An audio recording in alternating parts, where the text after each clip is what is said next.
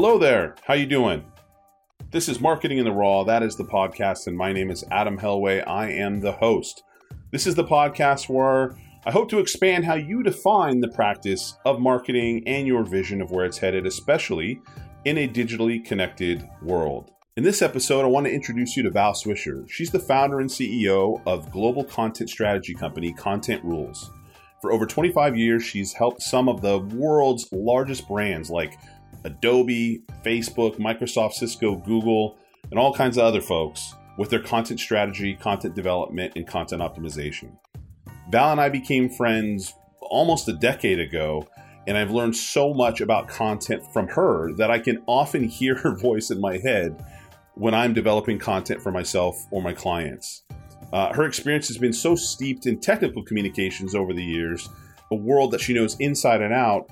But she uh, she's since witnessed the explosion of marketing content and feels that the lessons that she's learned and the processes that have been developed in the technical communication field provide an incredible opportunity for content marketers.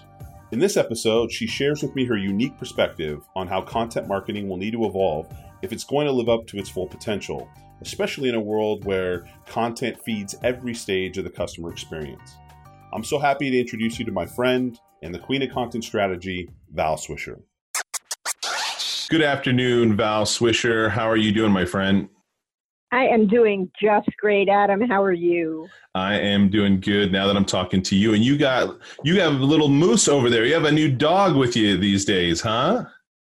I do. I have my 12 week old puppy moose. He's so cute. uh, oh, if, if, if you know Val or you uh, on, on Facebook, for instance, that's all you're going to see is, is moose photos these days and moose learning the, the, the, reins at the, at the house and, and all that. Glad to see uh, he's getting uh, accommodated to the place very quickly. oh yes. So he's got the run of the house already. Uh, well, so you are really in, in my mind the queen of content strategy you you have worked within the technical content um, field the content industry for quite some time can you share a little bit about um, I mean, Content Rules, the company which started off as as another a whole whole name, has been around for 25 years. You just had your 25th anniversary of the company, right? We did, we did, and I I don't know how it happened since I'm only 32. So it doesn't make any sense to me that the company can be 25. Young entrepreneur. But, you know, yeah, that, yeah, yep. Somehow that happened. So yes, I've, I've been around for a long time. I, I feel like I've seen it all. It, and, and, and, things have changed over a period of time. Uh, you, you, started off. Can you share with us a little bit about, um, you know, what you saw in in, the, in those first couple of decades? oh my gosh, I sound so old. In the first two decades. so, uh, you know, things have changed so much in the past 25 years.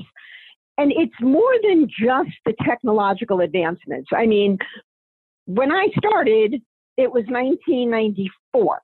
And that's specifically with content, right? In the content industry. Yeah, yeah in the content industry. Um, well, when I started the company, I actually started in the content industry back in 1988. When you were like, and we we're talking, I was maybe five, maybe five. Um, you know, this is pre-internet when I started. In 1995, I was uh, at Netscape. Netscape was one of my customers when they IPO'd and forever changed the way we live way back in 1995. So certainly technology continues to advance and have a very quick march forward. Not just uh, the tools that we can use, the things that we can do. There's so much. In addition, though, our entire approach to content has changed. And that goes across tech content, training content, sales enablement content, marketing content. Our approach to how we communicate with our customer, whoever it is that's the recipient of our content, has fundamentally shifted And it has nothing to do with the technology. It has everything to do with the relationship and the tone and the voice and what we say rather than how we say it. I think technology has really advanced in terms of how we, you know, the, the media, the forms that we use to say things. But there's been a fundamental shift in what we say, how we phrase things, that has really changed over can, the past few Can decades. you share an example of that? Absolutely. In the beginning, when I first started, whether in the beginning, was, I like that. In the beginning, the, yes, in the beginning, Genesis one when Val first started. I don't know. Um, in the beginning, whether it was technical content or marketing content, advertising, you know, I've always worked with a lot of high tech companies, and the relationship that we had with our customers was pretty formal. It was pretty I'm going to say uptight. We always referred to the customer, the user. You know, we never used first person and we never used the word you. It was less human is what it what it what it was. Uh, it was way less human. I, we certainly didn't use a contraction, heaven forbid, and nobody in their right mind would have thought of using a singular they them there.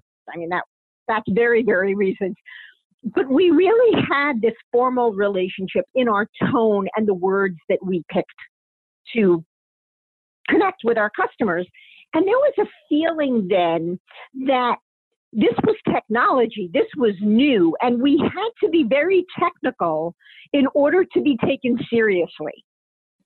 So the writing was more technical. The words were more complicated, multisyllabic. It was like the more technical, then the more uh, serious we were taken, the more the, the more leadership we would have, if you will, in the industry. And that has really gone, if it's a pendulum, that pendulum has swung all the way and up to the other side. That now and I'm going to say probably the past the past 10 years our relationship with our customer is really no longer I'm a vendor and you're a customer. I have a product or a service to sell and I would like you to buy it. It's really, I want to be your new best friend. I'm going to engage with you, oh customer, on a level that is you're going to be my champion. We're going to be buds. We're going to be pals. And it's more than just that I want you to be a happy customer. I want you to be my champion so that your social posts and everything else that you do is championing, championing, championing, championing yep, yep. my brand, my product, my service so we're we're relating now, me and you. You know, we we're on a first name basis and we are buds and casual and I'm speaking to you in such a friendly, casual tone of voice that um, it's as if, you know, you're my BFF, you know, and I'm texting with you.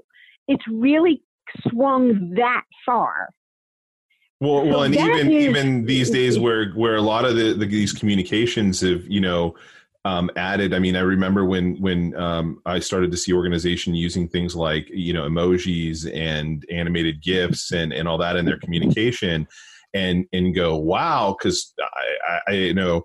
Uh, that felt very informal to me, but it's become uh, a fair, fairly commonplace. But I would also argue to say, and I, and I think you probably would agree with me because you're you're sort of just at, just just sharing what, what you're seeing being done, but not necessarily saying that that we are in a in a in a precisely better state by by having communication be this way because it tends to be a little bit maybe overly inauthentic being as informal as it is in some ways what are your thoughts on that yeah so so i think that the pendulum has swung too far and there are a number of reasons one is um, are we genuine or is a lot of this chumminess more of a, a put on? I think that sometimes it almost becomes a caricature. It becomes so exaggerated.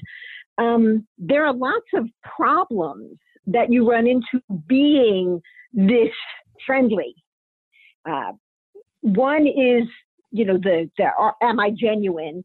Another is um, I can't translate it. Doesn't make any sense in other languages. You just you can't translate BFF. You can't translate chummy, cheeky, pally. It it doesn't work. Sometimes it doesn't work because there aren't equivalent words that have that same snap to them. I'm thinking of certain taglines from some of my customers that it's like, it's just not going to work over there. Even worse than that, though, is that culturally, not everybody wants to be your best friend. Mm-mm-mm. So um, the relationship that people, perhaps customers in Asia or perhaps the Middle East, is a different expectation and desire on the customer's part than perhaps Western Europe, places that, that culturally in certain ways seem closer to U.S. culture. People define so people define relationships generally differently, right, across borders. So whether that's oh, yeah. a, a, personal and business, or just simply relationships in general, um, are, are, quite different um, that doesn't necessarily always translate in, in the communication if you're a global company. Absolutely. And your customers might be offended that you're trying to be this chummy with them. You might be doing yourself a disservice, assuming you can actually localize and translate that message in a way that just grammatically makes sense in another language that doesn't mean that culturally that's the level that your customers want to engage with you on. So I think that there is a middle ground for this pendulum. I certainly don't think we should go back to a very formal, third person, very complicated way of communicating with customers. I, I, I think that's not a good idea. I do think that there is a middle ground where we can be clear, we can speak simply, we can be a little catchy, right? I mean, we, we want to have some emotional message in there. I want you to think, oh, that was funny. Um, that's beautiful. You know, we're happy. Here's happy people. There's unhappy people. Now they're happy people. but I think we, right? I mean, you know, I want, I want you to see that your life is going to be much better if you'll just buy what I have to sell you. But we always have to be respectful of who that person is on the other side of our message to make sure that it is genuine and it is in keeping with how that person wants to relate to you. It's all about how the customer wants to relate to your brand, not the way you want the customer to relate to your brand. And I think that's where we cross the line sometimes. And I've seen it happen.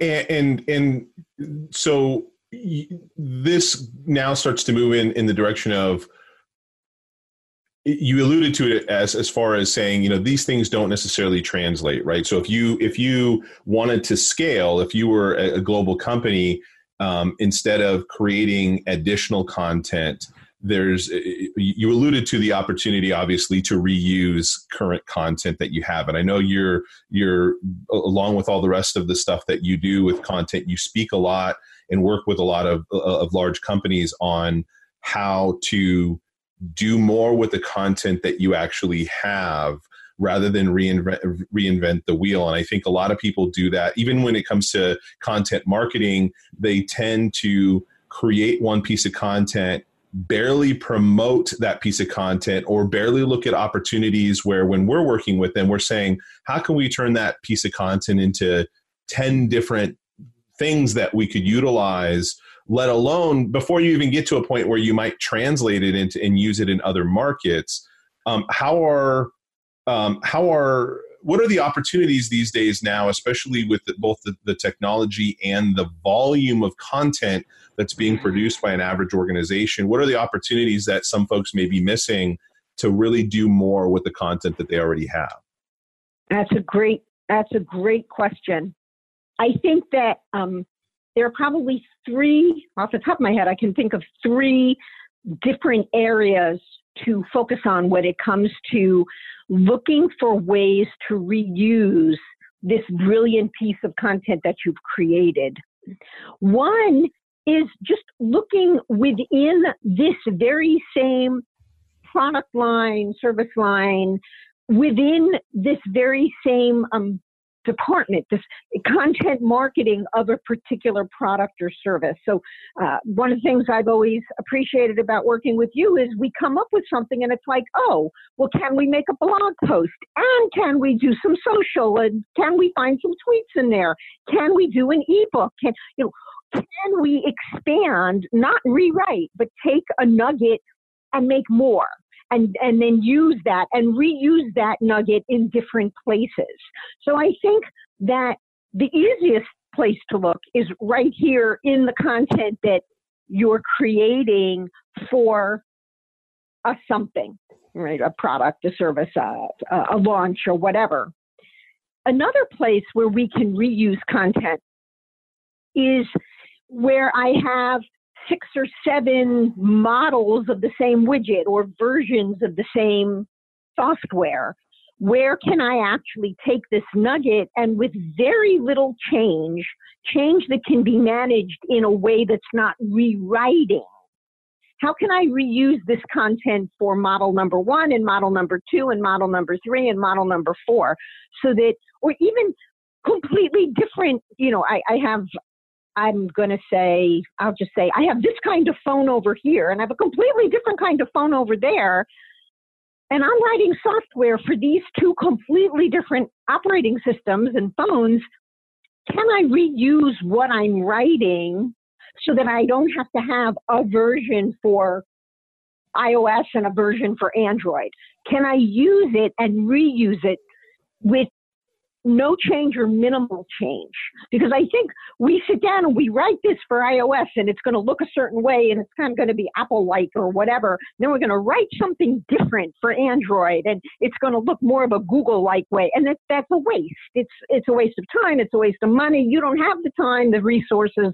Better to say, can I take that same piece of content, uh, email blast, uh, whatever, and use it for multiple products or services. So that's the second. And then the third, which is revolutionary, can I share content across the silo to a different silo? Because, gee, wouldn't it be nice if the same messages we're using in marketing were somehow repeated in training or somehow the same uh, data sheet terminology that we had to describe a product. It'd be a shame to have consistency across the company, right? I mean, can you imagine? We shoot ourselves in the head. Exactly. So, can I single source across multiple content types that are beyond just content marketing? So, single source within content marketing of a particular thing single source within content marketing across multiple kinds of things, and then single source across all kinds of content through the enterprise. And you get efficiency, you get uh, cost savings, time savings, a better customer experience because we all called the dog a dog. We all use the same words you translate it at once, you store it once, you update it once. There's a million reasons. Versus a canine or or a pooch or, or, or whatever, right? Right, a, a, dog, a canine, a pooch, a, a, a moose, a snickerdoodle, you know, whatever. Exactly. Did you like those last two? moose is a very special breed of dog. but exactly, exactly. So those are, I think, three co- complete scopes of where we can be looking and finding opportunities to do more with the very same content that we just spent all this time creating and polishing and having reviewed and all the things that we do to get content ready.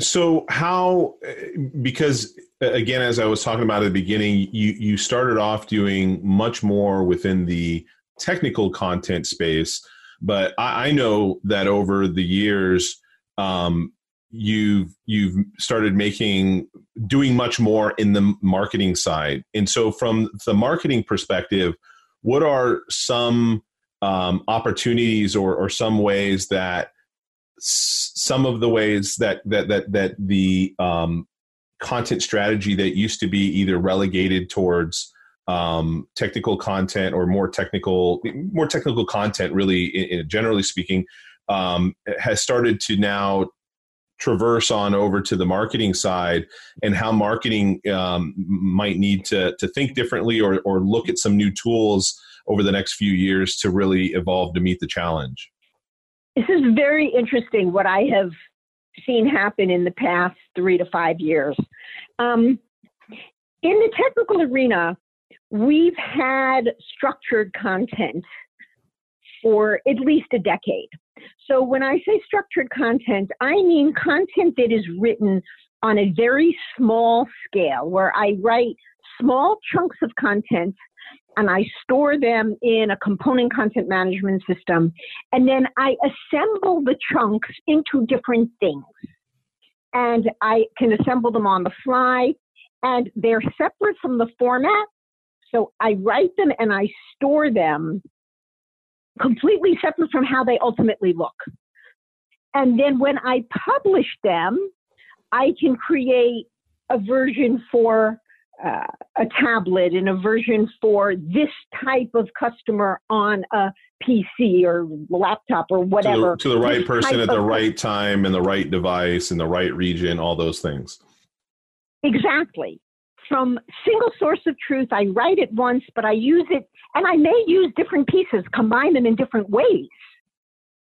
Well, nowadays, all I hear about from customers in marketing is personalization, personalization, personalization. Per- I need to, you know, either automatically know that Sam is coming in and Sam owns, you know, a Tesla Model 3 from this year, so I'm only going to serve up Sam this information, marketing campaign, that's for Sam with his blue whatever. Personalized to Sam. Or I'm going to ask Sally these three questions right at the beginning of our conversation. And based on how she answers, I'm going to personalize her experience. So I either already know you because you've logged in through a date and I know information about you. I'm going to personalize your experience.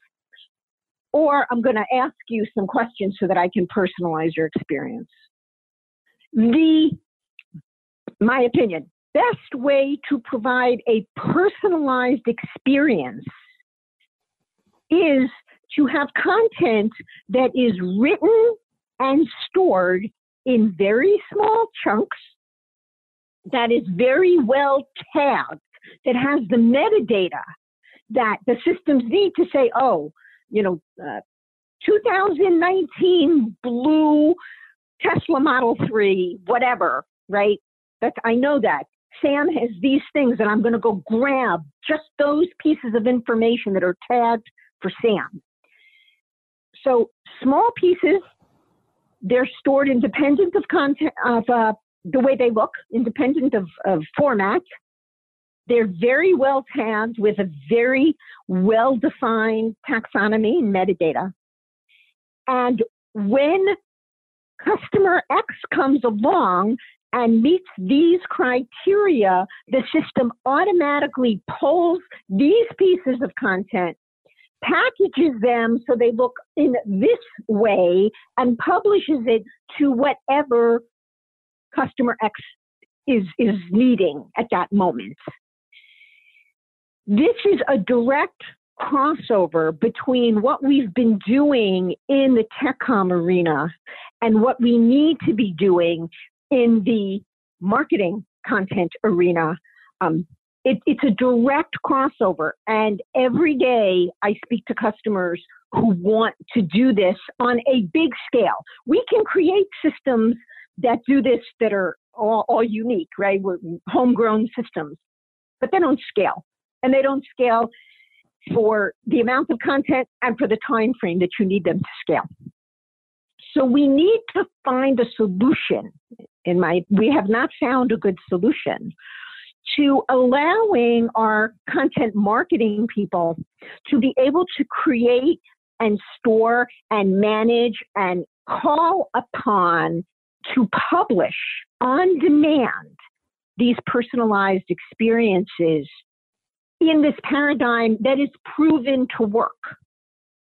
So it's it's an amazing point of time right now to have feet in both camps, to see all the things we've done in TechCom and see this tremendous need in Marcom that we can't quite get there yet. And is there anything that's starting to to to move in that direction? Are there areas where it seems like um, you know folks are, are, are gaining a little bit of ground in that area? Yeah, I think that um, that there are digital asset management systems that are really starting to look at this closely. To me, the number one problem, the reason we're not there yet, is that the tools that we have available in the TechCom world to create this type of content and to store it and manage it and all the things we need to do for it, they're not pretty. They're not easy. They're not Microsoft Word. I can't see the design, right? I can't see it when I'm writing it. It's not WYSIWYG because I can make it look 20 different ways, 100, you know, however I want it to look. So the tools are such that it's, it's hard for the TechCom writers to really embrace and understand to get the real power out of these tools. They are not acceptable in the marketing arena. They're just they're just not. They that they're acceptable in the TechCom arena is a testament to the fact that technical writers like to be technical. So, you know, give me give me this tool that's it's like half coding. It, it you know, I, I got the slash and the P and then it ends with the slash and it's like, am I writing? Am I coding? It doesn't play in content marketing. Yeah, yeah. So until we have some better tools, and they are coming, and there are uh, component content management vendors that are coming out with much better writing environments that are like Word. And there are digital asset management systems that are realizing that we need to manage these assets on a very small scale and be able to build our information product, our end product from these little assets. It is starting to happen. Mm, I, I'm impatient. It's not happening fast enough. This has been a problem for years already, from what, what I can see. I don't know. Do you have a different experience? Uh, no, I don't have a different experience. I am seeing, um, not being in the technical content world, you know, previously, I am seeing a lot of uh, tools that are trying to do things like take a large piece of content and automatically break it into smaller pieces uh, uh of content to do things like social uh, and, and and and other things. And so they're starting to use like um, machine learning and AI to to sort of help out with that a bit, which is very different, obviously, than thinking of of of, of doing that early in the content development process.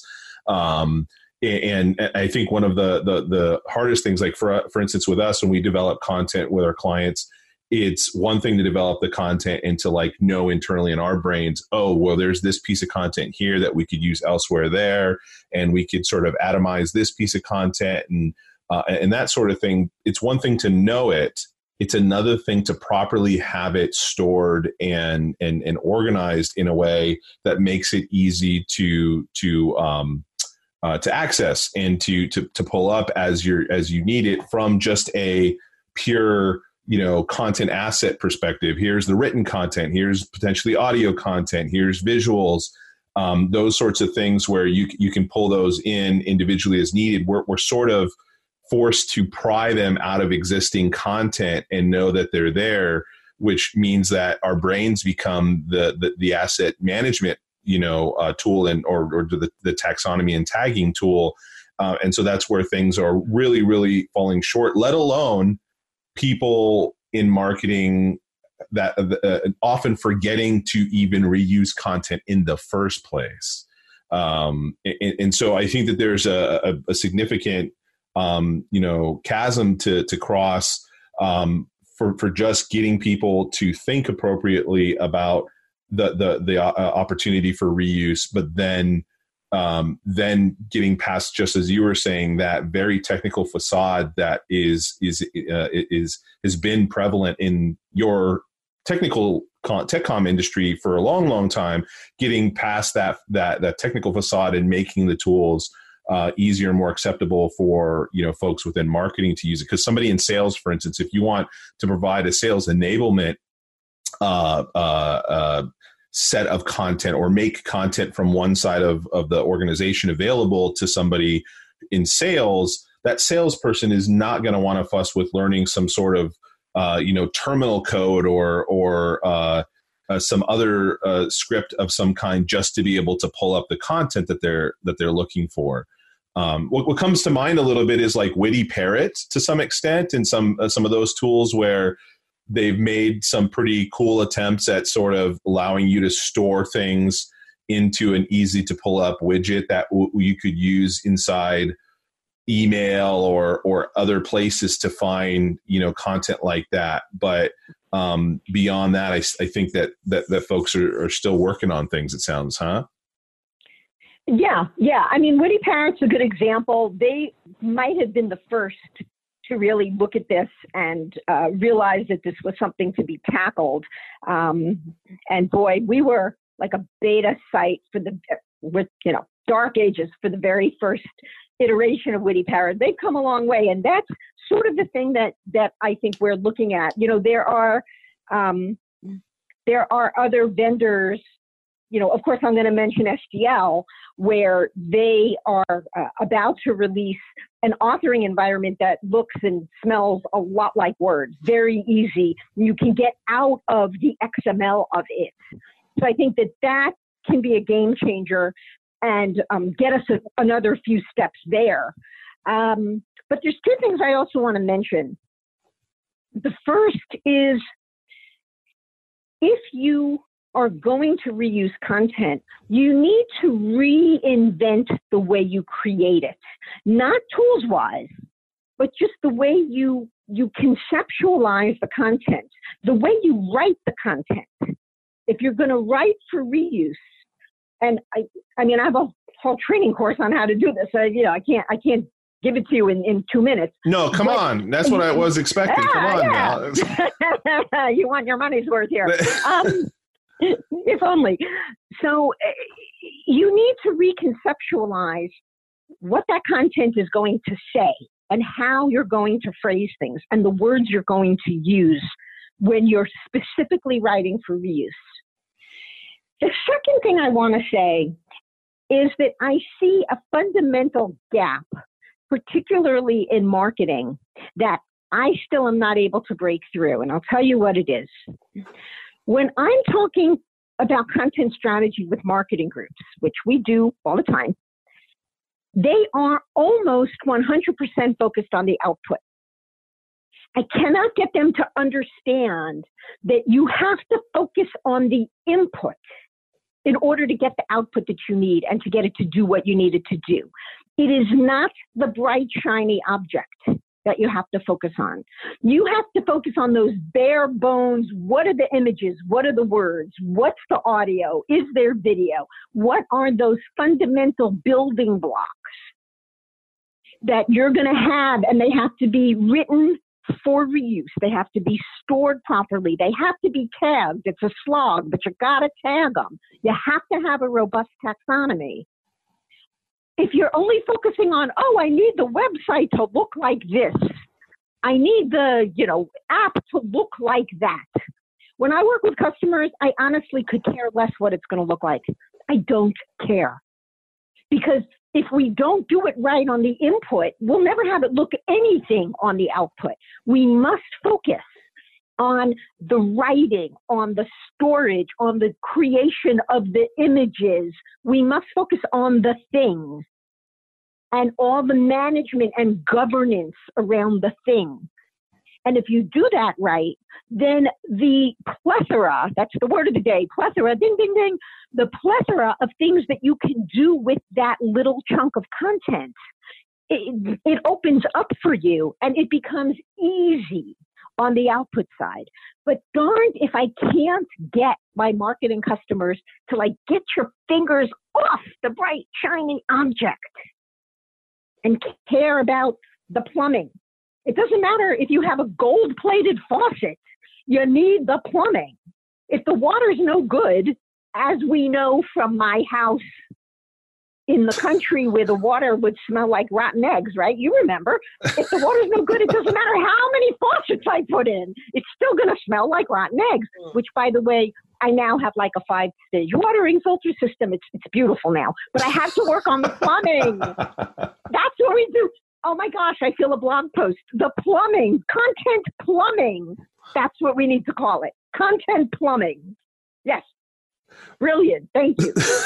well, and, and that actually goes a lot to um, the, the, the term content transformation, which you talk a, a, lot about, right? Is is it's it's it's how you're writing it, but but how you're con- not just writing. I mean, we talk about a lot of people think of text when they think of content, but there you know that can be with almost anything that you're producing, and then additionally, you know, so it's the mindset, but the content itself, and and in thinking about making a a, a, sort of um, a move in that direction, or or, or finally making a commitment to, to doing that um, also going back and potentially looking at your older content and saying, okay, now how can we not lose all this asset, this big, um, potentially big, depending on when you start this process. If you started earlier, then good, kudos for you. But you have an asset, you have all this content that you've you've had over these years, potentially um, being used across your entire organization.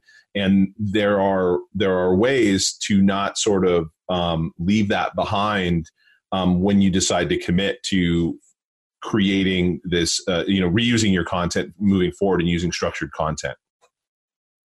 Absolutely. And um, customers do one of a few things. One is um, they leave a lot of it behind, and it's it's such a waste because there's so much good content they already have. Um, the second is they maintain two separate systems for way longer than they should. And boy, maintaining two separate systems is not twice as difficult. It's like four times as difficult because you know you're trying to change the paradigm but you need to keep this legacy content around because it's still it's legacy but it's still current um, or sometimes they just completely rewrite it like it never existed to begin with. I mean, there's better ways to do it.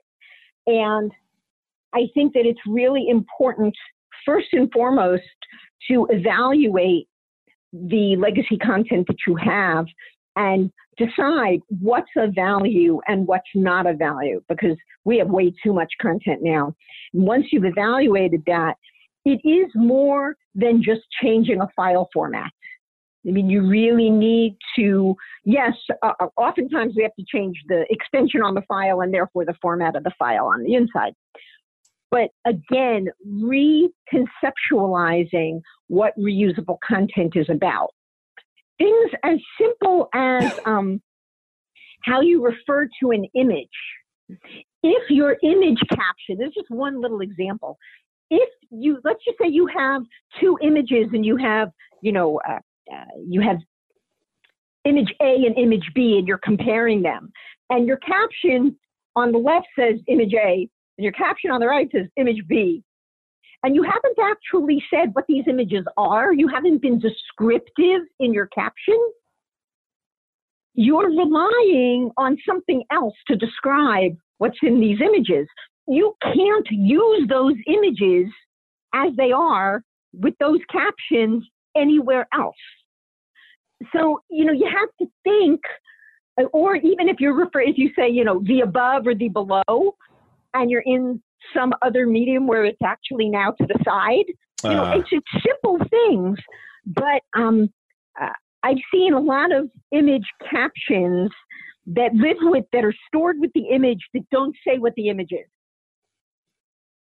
So if I call it in to a new a new personalized product for someone else and it just says image A and we're not talking about A and B and I'm like what what am I looking at? Oh, that's the you know, here's how the cloud looks when you use this an A and did you know you know what I'm getting at? Yeah, yeah, totally. It's very things that that are um um that seem like they would be simple, but if you didn't know, eh, you wouldn't know to catch them. You wouldn't know to make those changes, and and you'd be throwing out a lot of money that you'd you you had already spent, obviously, um, producing content. Content is ex- an, an, expensive thing to produce. It's it, it's uh, it's something, in my opinion, that that grossly gets underutilized in a lot of cases for uh, for folks. At least that's been my experience um, and uh, uh underutilized at face value for whatever format it's originally in, but also underutilized uh, ultimately for the its potential for repurposing as well. Um, and so these are all really, um, really good. This is all really good uh, advice for for folks and great recommendations. Uh, I have one final super important question. It's the biggest question of the entire the entire podcast. Are you ready? No. This is this okay. is this is this is the, this is the, the end of it here, and and so you just okay. have this has to be the right answer, Val. All right. Okay, I'm ready. Of all the quilts that you've created, which is your favorite? Can you tell us about it? My favorite quilt. Yes, I can tell you about it. My so Val is quilt. an avid quilter. She flies places to quilt and and uh, and and and loves to quilt. She has a place in her in her home that's just a huge workshop dedicated to to, to quilting. Uh, and so, at any rate, go ahead, Val. All right, my favorite quilt took me seven years to finish. It's a quilt that I started way back when at a workshop, learning a new technique, and I just built it on the fly. It doesn't have a pattern. I just it, it, grew. And it was a quilt that kept speaking to me. I would be like, okay, quilt, what do you want now? And it would say to me, "Oh, I need a border here. The I quilt need whisperer. another Mariners." Yes, the quilt whisperer. And I had this quilt, and I thought it was not finished for five years. And I showed it at a retreat. And I said, The quilt's not saying anything to me. It's been years. and someone in the back yells out, The quilt says it's done. and I looked at the quilt and I came home and I put the borders on and I put the binding on and it was done. And uh, it's hanging in my living room and it's a big mariner's compass and uh, it, it, it, it was just the funniest, funniest thing. And I just love this quilt because it spoke to me. I'm like, okay, quilt, let's look at the fabric. What would you like now? so the quilt eventually, the, this, the quilt eventually spoke through somebody else. It sounds like, huh? Yeah, and said, you know, it's been five years. Maybe you should finish me up. It took me another two years to get it finished and hanging in my house. And I think it was five days after I hung it in my house, we had the big, big fire. Oh my gosh! In uh, yeah, wine right. country. And I thought that my house and my quilt that took seven years by the time it was finished were gone, and the quilt survived, as did the house. And you know, I'll never forget hanging it, and then oh my God, I shouldn't have hung it. I should have just kept it, you know, where it was. but it's still there. It's still there. Well, uh, thank you again for making the time. Um, I'm sure that folks are now thinking about their content differently, and uh, I hope to have you back again. Anytime. This was a lot of fun, Adam. Always great to talk to you. Take care. I love, I love, I love that you finished the episode. I super appreciate that you spent your time with us. You could have been in so many other places. Maybe you were avoiding those other places, and that why that's why you spent time with us. At any rate, I hope the time was well spent. And uh, if if you could do one thing for us, it would be incredible if you could subscribe to the podcast. And if you've already done that, first, I'd love to give you a hug when I see you next. And second, if you would then instead rate and review the podcast. It helps us get discovered. It helps others that are interested in the topics find us.